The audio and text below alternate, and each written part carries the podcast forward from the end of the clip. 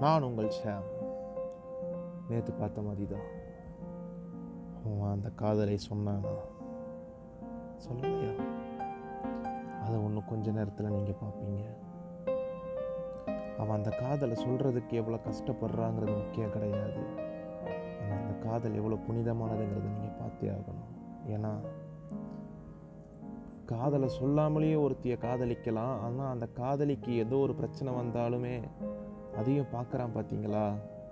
அவனோட காதல் உண்மையானது தான் அந்த மாதிரி உண்மையான காதல் எங்கேயாச்சும் இருக்குமா? அவர் ஒரு நல்ல ஒரு மனிதனாக வருவான்.